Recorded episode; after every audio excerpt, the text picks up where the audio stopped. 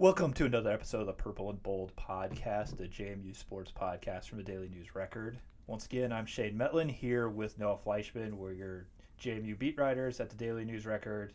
Here to talk uh, about big, big uh, week on JMU or in uh, Noah's beats, main beats on the uh, DNR because uh, historic weekend for JMU baseball with uh, Chase DeLauter going in the first round of the MLB draft and upcoming is Sunbelt Media Days for football. Football season right around the corner, so a lot for Noah especially to talk about this week. We'll start with a quick look back at Sunday's draft, and you know I'm moving into the to work week too. There was a little bit of uh, news in the draft, but we'll start with Chase DeLauter going number 16 overall to the Cleveland Guardians.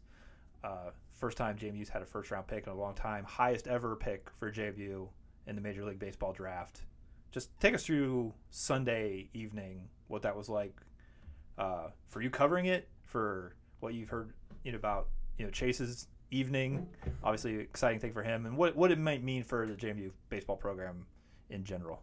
Yeah, I mean the top top 20 pick is really good in the MLB draft. I mean this is a draft of 20 rounds this year, so plenty of players get that get picked. But when you get drafted 16th overall, you're you're there for a reason. I mean he was a guy who entered the, the school year coming to the season in March was a, a projected 1 1 pick. So, first overall pick. Um, he got hurt twice. He struggled at Florida State. So, the combination all that, he fell a little bit in the draft. But, you know, draft night, things people didn't know what to expect. I mean, a lot of mock drafts that night had him going between where he was picked at 16 all the way as high, I think 27 ish range, somewhere in there.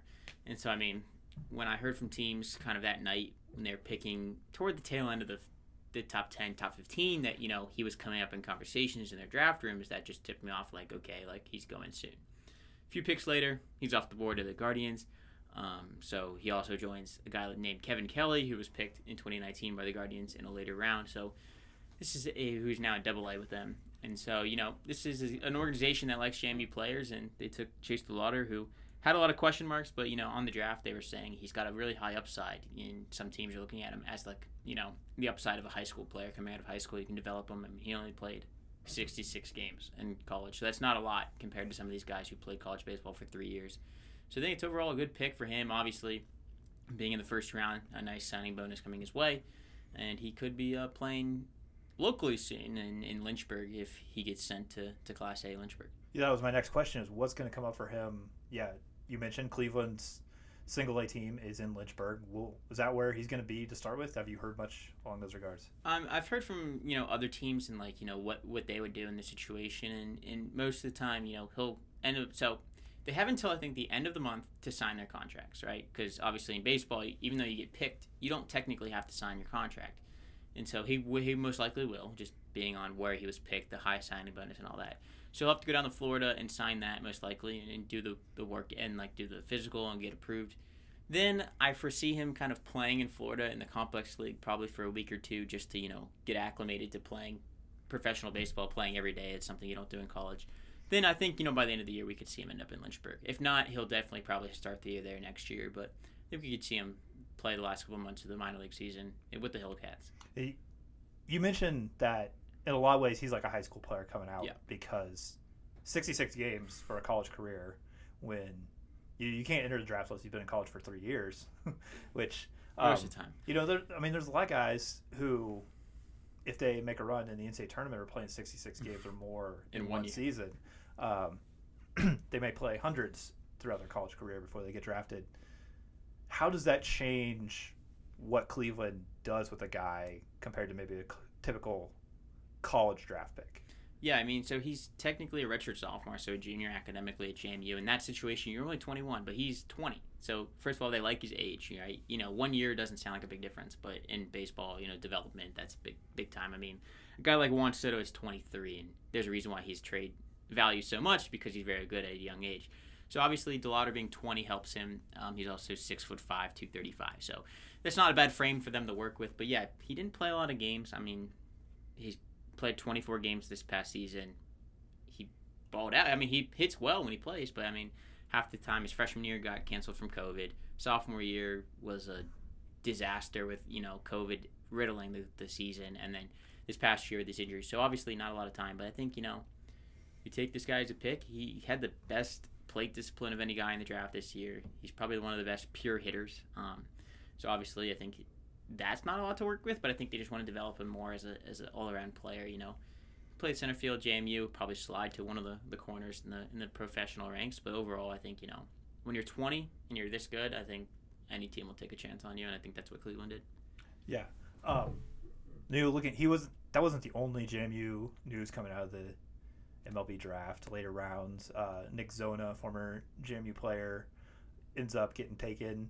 Uh, fill me in there and fill me in on then what the guys who didn't get taken, what that means for JMU going forward, because obviously probably means that they're going to have some of the guys that are hoping to have back back next year. Yeah, I think that a lot of the guys that they were having hoping to have come back aren't going to sign as an undrafted free agent just because you know there's no point in signing for little money if you have opportunity to come back and increase that. But yeah, Nick Zona played four years at JMU, middle infielder, shortstop, and second base. Um, drafted in the 20th round by the Mariners. It's actually his second time being drafted. He was drafted at high school in a really late round, the 38th round by the Mets. 20th round pick by the Mariners. Um, I foresee him signing that just because he's got a degree at this point. Like, may as well just go for it. I mean, he'll get a $125,000 signing bonus. That's the slot. He could sign for more or less depending on a negotiated fee. Um, but obviously, he comes from a baseball family. His dad played professional baseball. His dad works at the Nationals now as a scout. So obviously, this is a, a family that understands the process, first of all, of the draft, just because his dad basically works in that. And I think, you know, being drafted, that's probably what he wanted. I mean, earlier this week, I was out with the Harrisonburg Turks and saw him out there fielding with them and kind of getting back into playing shape. So I think he may have gotten a, a tip off on that. You know, he'll get picked at some point on day three, and that's what happened. So two picks for JMU in, in a year where they didn't play their best baseball, but they didn't play their worst baseball either. And I think you know that's that's good to see. And maybe some of these scouts saw Zona when they were looking at DeLauter and thought, you know what, let's take a shot on him. Yeah, if, if you're Marlin Ikenberry, almost an ideal situation for you. You get to brag about Chase DeLauter, you get to brag about Nick Zona, but you don't have to worry about you know if yeah. Trey Dabney's getting picked and going to sign. You know you you're going to get your guys that have been saying they're going to come back for the fifth or sixth year or whatever should be back. Um, Mm-hmm. Just how, how big of a day for the program in general, or well, I guess since it was over multiple days, but the, the draft week, how, how big for the JMU baseball program in general did that end up being? obviously having a first round pick in the top 20 picks is definitely big for you. It's a big recruiting piece just to say, you know, look, you develop a guy who was 5'10 his junior year of high school into a 6'5 mm, great hitter at the plate. So obviously that works recruiting, but also, you know, on the flip side, they keep their, their core together of the infield that is returning with like guys like Kyle Novak, Trey Dabney, people like that, and so Mason Dunaway. So I think that, you know, when you look at that, it's probably the, the best case scenario. You knew you're losing Chase. Zona was here for four years. He had the option to take the fifth year, but you know you never know if you're actually going to take it. So at this point, you know, I think that if I'm Marlin Ikenberry or Jimmy Jackson, anyone like that, I think I'm a happy guy. You know, you've got a lot of key guys coming back. You you had your first round pick, so this could help recruiting as well. Just not only the Sun Belt being a, a solid baseball league, but also having a, a first round pick. Yeah, Sunbelt is also a solid football league, and we're going to learn more about that here next week. You're going to New Orleans. I'll be covering media days from here, doing a lot of remote stuff. what are you most looking forward to going down to New Orleans? Anybody in particular you're looking forward to talking to the most, meeting? Uh, any teams you're most intrigued by? Just when you look at what's happening with media days. Yeah, I mean, you look at media day; it's gonna be a fun time. They put all, all 14 teams will be down there across two days. The East will go on the first day, and the West will go on the second day. So obviously, JMU on the first day. But you know, App State's gonna be a fun team to talk to. I mean, obviously, one of the favorites to win the league this year, and, and when you look at it, and bringing Chase Brice down with them, uh, their their quarterback, and I think you know.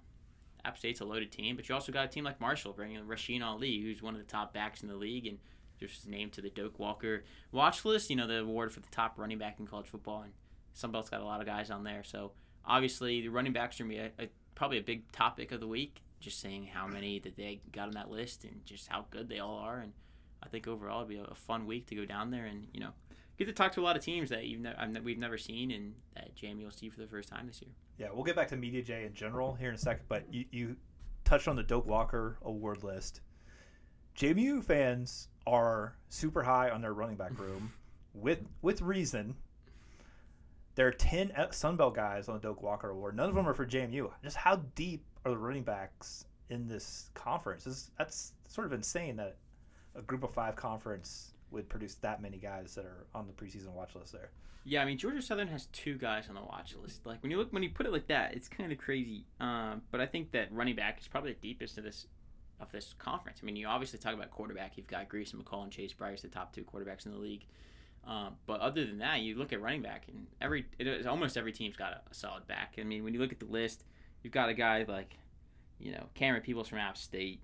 You've got two Georgia Southern guys. You've got ODU's Blake Watson. You've got Rasheen Ali from Marshall, but you also got Frank Gore Jr. from Southern Miss. So a little mixture of everybody in there, and I think that you know running back would be a, a cool thing to look at, and it's definitely something we'll tackle next week. Yeah, you mentioned too that uh, Georgia Southern's got two guys on the list.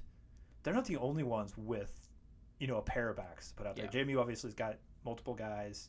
Marshall's got multiple guys. I don't know who's behind Frank Gore at Southern Miss. That might be like the only one where they've got one really good running back and it's a question mark after. But otherwise, across the conference, it's just looking like a lot of debt. That's maybe even more incredible than having 10 from one conference is that it's not like those starters or those guys on the list are necessarily heads and shoulders above their backups. It's yeah. it's really pretty incredible that position group in particular when you look at this conference. There's yeah. there's good quarterbacks, there's good lots of everything, but the depth of running back is is unreal. Yeah, if you're a defensive coordinator coming to the Sun Belt this year, you better hope your run defense is good. That's all I'm going to say because it's almost every team is going to be able to run the ball on you. And and you're going to want to make the teams throw the ball. I mean, some teams got good quarterbacks. You've got Chase Brice and Grace McCall, too. You know, Grace McCall, guy who's been in Heisman talks and whatever, and they're both on the preseason watch list for the, the quarterback award. So obviously that, but I mean, depth of running backs insane. I wouldn't want to be Bryant Haines when you have to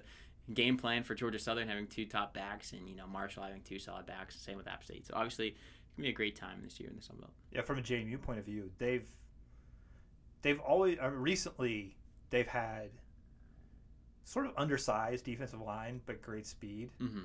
It does seem like they went out and tried to get some size up front. I mean, they brought in Jamari Edwards. And, and how much was that looking at? You know, this is a different kind of league. Like when it comes to stopping and run and everything, was that something maybe they were looking at when they went that direction as far as you know getting some guys in transfer portal? I mean, I, I would imagine just because not only are you gonna have bigger backs they're going to have to tackle, but the lines in the FBS are going to be bigger too. So obviously, you want to have some dudes that can go up against those offensive lines. And I think JMU's defensive front, when you look at it now, you got a guy like Jamari Edwards. He's a big guy on the line now, and a few others. But also, when you look at the linebacker, the next level at linebacker, who's going to be there to try to cover these backs and, and go out with them. You've got Jalen Walker out there, who's he's a quick guy. He lost Diamonte Tucker Dorsey, but I mean, the linebackers are quick you got a bigger defensive front. So I think they're kind of loading up for you know what you're going to see in an FBS is you know have big offensive lines and you're going to have quick backs that can get out there and, and make damage on the on with their legs, but also catch the ball. So I think that you know they look to be prepared for it, but we'll see. I guess in week one when Middle Tennessee shows up. Yeah. Outside of the JMU guys who have an opportunity to talk to a lot, see a lot. Yeah. Who down there in New Orleans? Uh, I think I think you know the whole roster. Almost. I think there might be a few teams. Who down there are you most looking forward to getting a chance to talk to? Maybe have ideas what you want to write about, things like that. Who who's exciting you most about people that are going to be at the Superdome? Yeah, obviously, you know, the running backs we talked about, a bunch of them are coming. You know, like Rasheen Ali, probably one of the top backs in the league. But also the quarterbacks will be fun to talk to. I mean, you've got Chase Brice going and Grayson McCall, kind of the two top premier quarterbacks in the league. Um, but it would be also cool to talk to some of these coaches that we've never talked to and, and seeing where they're coming from. I mean, you got a guy like Clay Helton at Georgia Southern who's spent time at USC. I mean, he's seen it all. I mean, a lot of these coaches have come from these big time programs. Most of them. Some of them came from the D2 level, which is also a different route. But I think overall, when you talk to these different guys, see the path that they got to there, and then you look at JMU and, and see how they kind of almost mirror in a way, it'll be kind of interesting to see you got Curt Cignetti, who's got all this experience at the FBS level already as an assistant. So where a lot of these guys have. So we'll see kind of what he can do and, and see if he can take anything from these guys that have made the jump from being FBS assistants. Yeah, and you'll get to talk to Terry Bowden, which is always entertaining and fun. exactly. Yeah. I don't know how much about ULM is going to be entertaining this year, but Media Day should be awesome. Terry Bowden there. You got a guy named Boogie Knight coming uh, for ULM. They, I don't know what to expect if there's much to expect from the Warhawks on the football field, but Media Days, I, I think they've already won media day possibly. Day two media day. I mean, at least we, we get, you get the preview on the, on day one, but day two of the ULM, it's going to be interesting. Yeah. Um, what other position groups kind of jump out to you? Whether it's guys that are coming to media day, because it seems like people didn't just send their quarterbacks, which is interesting. Sometimes you know that's what you expect to see is everybody brings their quarterbacks and you know maybe one defensive stud. It's been a pretty good mix of position groups. So outside, we talked about quarterbacks a little bit. We talked about running backs, obviously the depth there. Is there any other position or just an individual that you see on the list that you think is really going to kind of stand out or is, is interesting to you? I mean, when you look at it, it's kind of like a good mix, as you said. I mean, a lot of teams either don't have a set quarterback or they're just not bringing their quarterback. And I think, you know, defensively, it might be interesting to talk to some of these guys about, you know, playing in a conference where the running backs are so good, right? There's a lot of D linemen coming, a lot of linebackers. And I think that's going to be something that might be interesting to get their point of view on is, you know, you've got a conference with running backs and who's there to stop them? It's the guys on the other side. So I think, you know, getting their point of view of looking at this conference, you're like, sheesh, there's some top level quarterbacks, but there's a whole lot of top level running backs as we talked about. So I think you know their point of view will be cool on it, and I think that that's something to look forward to. But you can also look at the ODU guys, and we might have a little story on you know what the ODU and JMU guys want to name this rivalry. I don't know. Could have a little fun with it, and we'll see what they say. Yeah, that's another thing. You know, you hit on. There's going to be a lot of newcomers to the conference. Obviously, we cover JMU. That's been a huge aspect of everything we do. I'm sure that's going to be a big topic of conversation for all four of those schools and everybody there represented them. How how much do you think that's going to kind of dominate the conversation once you know everybody's there? Is that this league looks a lot different? There's new teams. Will you know Louisiana or App State coming back after playing a championship game? Will they get tired of hearing questions about all these new teams? That they you know maybe don't think about that much. I think it'll dominate on day one with the East. I mean, when you look at the four teams that are new, three of them come from the East, right? Three? Can I count right? Yeah. yeah, three of them come from the East. So I think obviously that'll probably be a big topic with Dave Marshall, ODU, and JMU. And then you look at the West and adding Southern Miss is cool, but I think more of the East will probably be dominated by that. And then the West might have a few questions, but I don't think as many as, you know, those teams will get. Do do you think those other teams have high expectations for the four coming in right away. I, I feel like Marshall obviously is going to be pretty solid and right in the mix there. Do do you think the other teams will have respect? I don't know if that's the right word, but will they be, you know, anticipating what JMU, ODU, Southern Miss might bring to the league right away? I mean, you look at what ODU did last year. They they had a terrible start to the year, but finished on a really big note, winning winning out, going to a bowl game. So obviously, I think they may have the respect for their peers of saying, "Look at this team turned around completely mid-year. Um, so yeah, I think the question mark is JMU and what's what's going to happen. Obviously, we're going to get a front row seat to that next year, and I think some teams are interested. They know what JMU can do in the FCS. It's a winning time program, but you got to see if that translates. And we think it might, but it'd be interesting to see you know what what some of these long-time FBS teams think about that, and I think that'd be interesting. Yeah, you gave me a natural transition to something I was going to get into is the interesting aspect in media day, and I'm sure you're going to be probably floating around to the other teams as much or more than JMU. Yeah. Because we talk to them a lot. But the, one of the interesting aspects is whenever you go to a media day is, you know, you cover one team a lot. You've been talking about the same things for months and months, which with JMU a lot of that is the FCS to FBS jump. Now you get to go there and listen to everybody ask all the questions that you've already asked a yeah. hundred times, and they've already answered a lot from us. Do you think that's just going to be like the main thing for these JMU representatives to answer, or is that what they're going to be talking about the whole time? Is like what it means to go from FBS, FCS to FBS?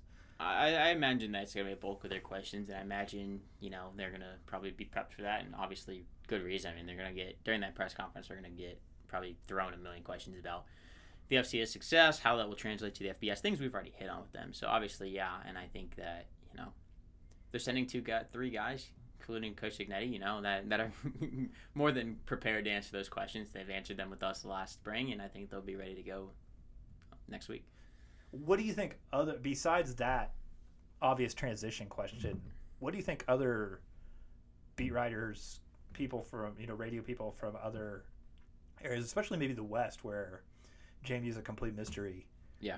What do you think other questions are going to come up about JMU from outside media? I mean, I did a radio interview a couple weeks ago with a outlet in Monroe, Louisiana, and basically the whole time we talked about what Harrisonburg was like. So you know, I think there might be a lot of questions about where is JMU first of all, because you, if you're if you're in Monroe, Louisiana, you don't know where the heck Harrisonburg, Virginia is, and think that that might be a lot of questions too. Is like getting to know not only them as a program, but also the university and, and things that go around outside of just playing football at JMU and, and that because everyone can look that up, but it's harder to look up, you know, Harrisonburg and the things around that. So I think that's probably going to be a, a main topic for them. Yeah, that definitely makes sense because you know I think about the West Division, and I've been to Hattiesburg. I don't think I've been to any of the other actual college towns in the West Division. So it's uh, I'm sure that aspect of it will be fun beyond media day. Yeah.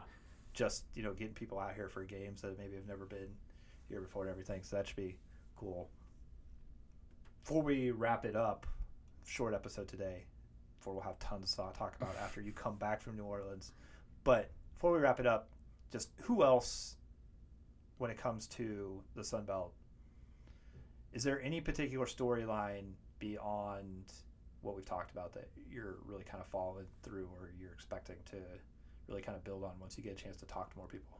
I mean, the obvious is probably you know NIL within the Sun Belt, and that's going to come up, and as well as realignment will come up. But like when you look at it, it'll be interesting because there's a lot of JMU connections and Sun Belt connections within it. Like Brian Shore is now at Georgia Southern as an assistant there, and so that'll be kind of cool to talk to Clay Helton about that, bring him on staff and things like that. I think that's what I'm kind of looking forward to, finding those those mm, those little stories that you might not think are too big until you you know you might start talking to people and realize you know Clay Helton and Brian Shore met or whatever and turned into a job. So I think I like those kind of stories where you can kind of find the person behind them and see you know like Clay, you're a guy from USC. You can hire basically anybody, and you hire we hire Brian Shore. So we'll see what, what he says. Yeah, that that'll definitely be an interesting thing. Will you ask about?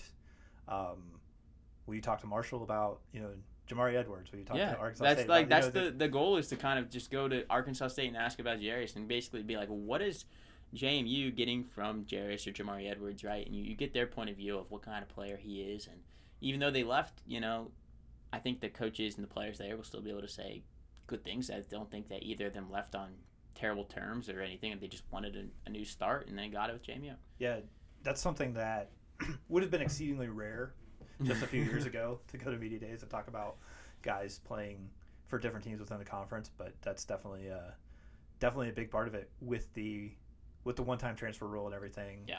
allowing for more of that. Um, they'll be interesting once you get on the field. Uh, definitely be interesting to talk to them about that. You know, in person and.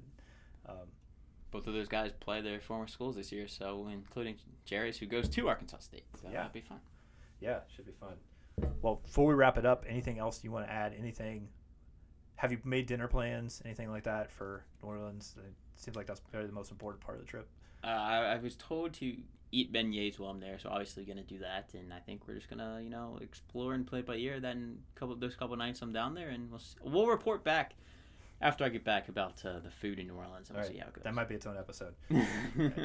All right, so we'll go ahead. We'll wrap this one up. And uh, you've been listening to the Purple and Bold podcast from the Daily News Record.